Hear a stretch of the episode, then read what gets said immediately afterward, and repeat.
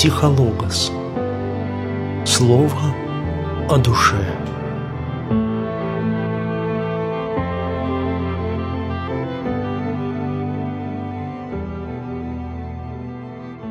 Здравствуйте, дорогие друзья! У микрофона психолог Николай Соколов. И сегодня мы продолжаем тему страдания и смерти. Что такое страдание? В чем его сущность? Как мы ведем себя во время страдания? И вообще, есть ли смысл в том, что человек страдает? Для рассмотрения этих и других вопросов мы обратимся сегодня к духовному наследию митрополита Антония Сурожского.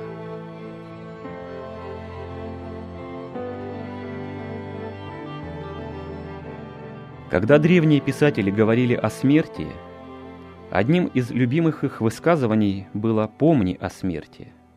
Когда мы говорим такие слова современным людям, мы словно бросаем тень на краски жизни, и нам отвечают, почему страх смерти – должен отравлять любую радость. Разве цель христианской жизни – добавить дегтя в каждую бочку меда? Нет. Древние писатели имели в виду нечто иное. Они хотели сказать, что врата смерти открываются перед каждым из нас в определенный момент жизни. И в этот момент мы входим в измерение жизни столь великое, столь глубокое, столь значительное – настолько исполненное смысла, что если мы не будем помнить об этом изо дня в день, мы проведем нашу земную жизнь гораздо ниже уровня вечности и величия, которое лишь смерть может открыть нам, поставив нас лицом к лицу со всей своей глубиной, всей своей трагедией и своей тайной. Я думаю, в этом пометовании о смерти – нам может открыться еще нечто очень важное. Предельное значение каждого настоящего момента.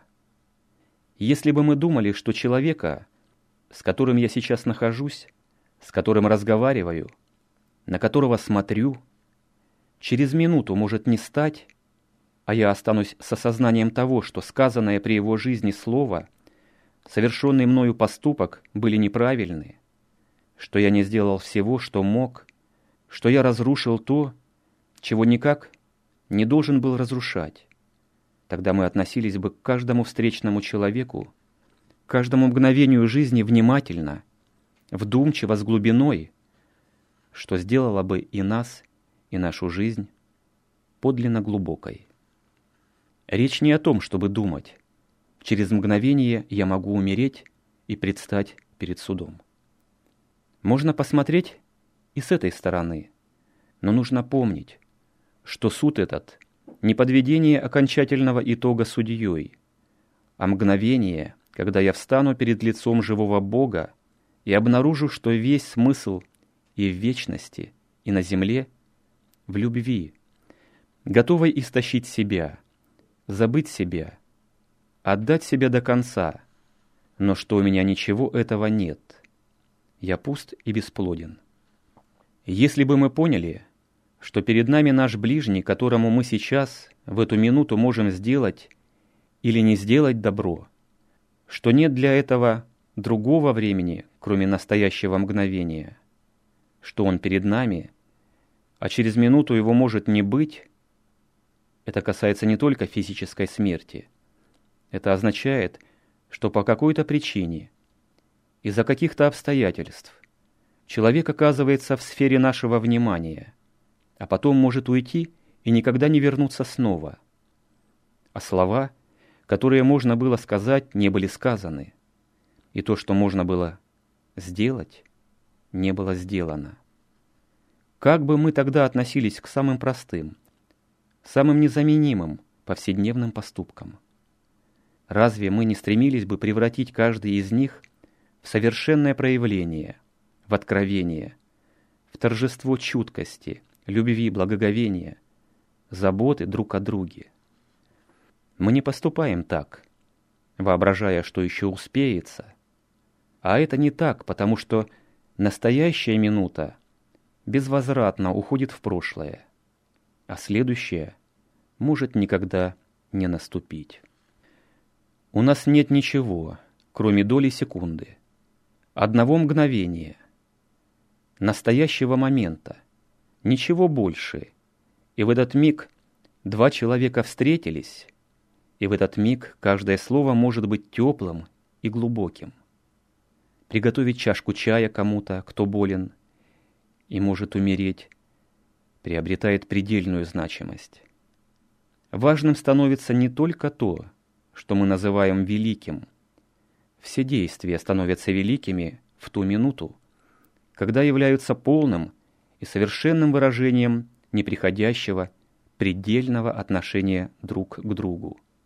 Это также неотъемлемая часть нашего подхода к смерти. Я уже достаточно говорил о душевных мучениях, тоске, страхе, но есть еще нечто, о чем я хотел бы упомянуть.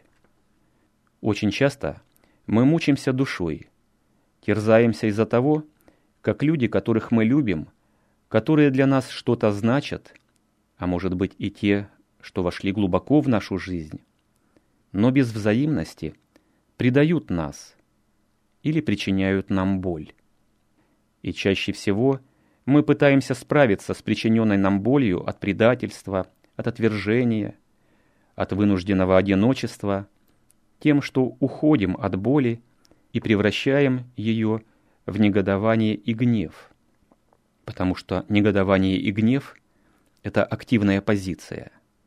Действуя так, мы чувствуем, что находимся в центре и сами что-то делаем, а не просто испытываем внешнее влияние, находясь где-то на краю.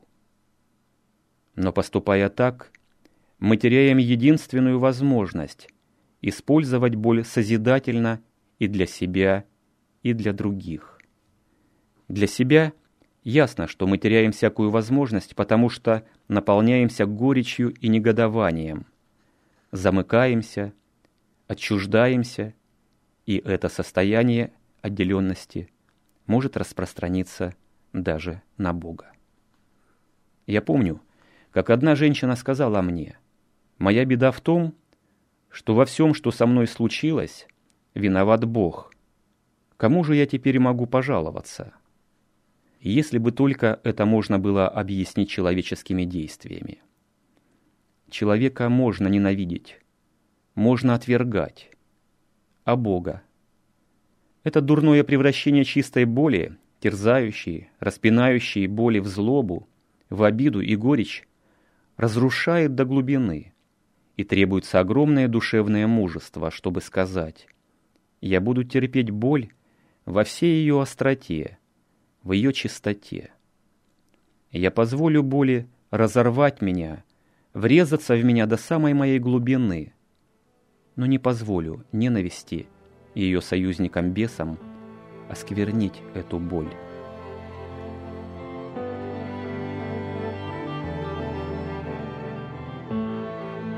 Есть страдания также от незавершенности, неисполненности. Тоска это подобно голоду, но Христос сказал, «Блаженны алчущие и жаждущие, ибо они насытятся».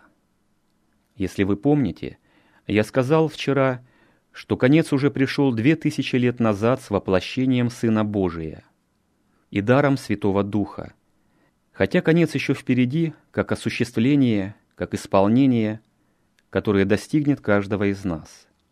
Все это не только предложено, не только действенно, динамично движет миром уже сейчас.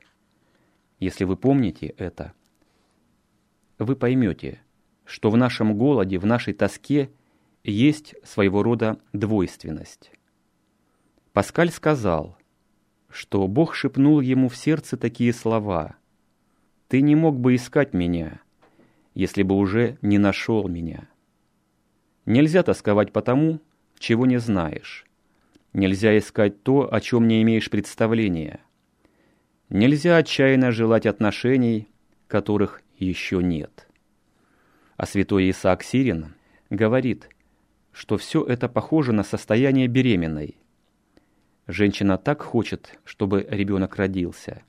Это целый процесс, эмоциональный, физический, умственный, который захватывает ее целиком, потому что ребенок уже зачат.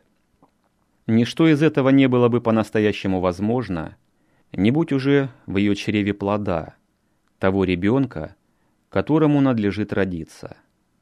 И потому, когда эта тоска в нас, когда нас мучит чувство одиночества, которое можно преодолеть лишь исполнением, когда мы все ждем, чтобы вещи пришли к своему осуществлению, мы должны понять, что все уже свершилось, что это уже здесь, и что это не просто обещано в будущем, но само обещание уже есть дар. Наверное, именно в этом смысле апостол говорит, что надежда уже есть обладание тем, чему только надлежит явиться. Потому что надежда — это не журавль в небе. Надежда — то состояние, когда мы уже увидели проблеск, ощутили дуновение грядущего, на мгновение приоткрыли его, и это подвигает нас и дает уверенность двигаться дальше. С точки зрения христианства, наверное, нужно помнить еще вот что. Христос говорит, что Он есть омега, цель нашего движения. Он есть конец, Он есть исполнение, но Он также говорит, что Он есть путь, и Он есть дверь. И таинственным образом опыт, который был у всех святых, и которые могут в любую минуту получить грешники – состоит в том, что пока они движутся к Богу, они на пути, который одновременно есть и цель, и врата, которые ведут нас в полноту. Вспомним в качестве иллюстрации шедших в Эмаус. Они шли в отчаянном одиночестве. Ученики, потерявшие и учителя, и надежду. И Христос шел рядом с ними, говоря с ними, открывая им смысл Писаний, шел с ними туда, куда шли они, потому что он знал, что встретит их в конце пути и прибудет с ними. Если бы вместо того, чтобы представлять себе жизнь как движение к какой-то точке в будущем, мы поняли, что время заключено в вечности, что в Боге нет времени, нет, и поэтому Он современен каждому мгновению, каждому веку, что мы уже сейчас находимся в Его присутствии, и что мера осознания нами этого зависит не от того, здесь Бог или Его нет, а от того, насколько мы сами прозрачны для Его присутствия, насколько восприимчивы к Нему. Тогда мы могли бы в каждую минуту ощущать и полноту, и голод. Потому что природа всяких отношений в том, чтобы расти вечно – расти в бесконечность, но в каждую минуту быть полным в себе и полными не только в радости, но и в напряжении, в боли, в становлении, в трудном продвижении через все сложности личной и общечеловеческой жизни к великому и последнему покою, где Бог будет всяческое во всем. И Божия победа будет в каждом из нас – и во всех нас, и Царство Божие осуществится.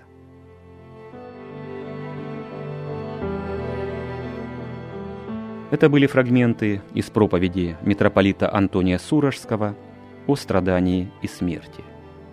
С вами был психолог Николай Соколов, и до новых встреч.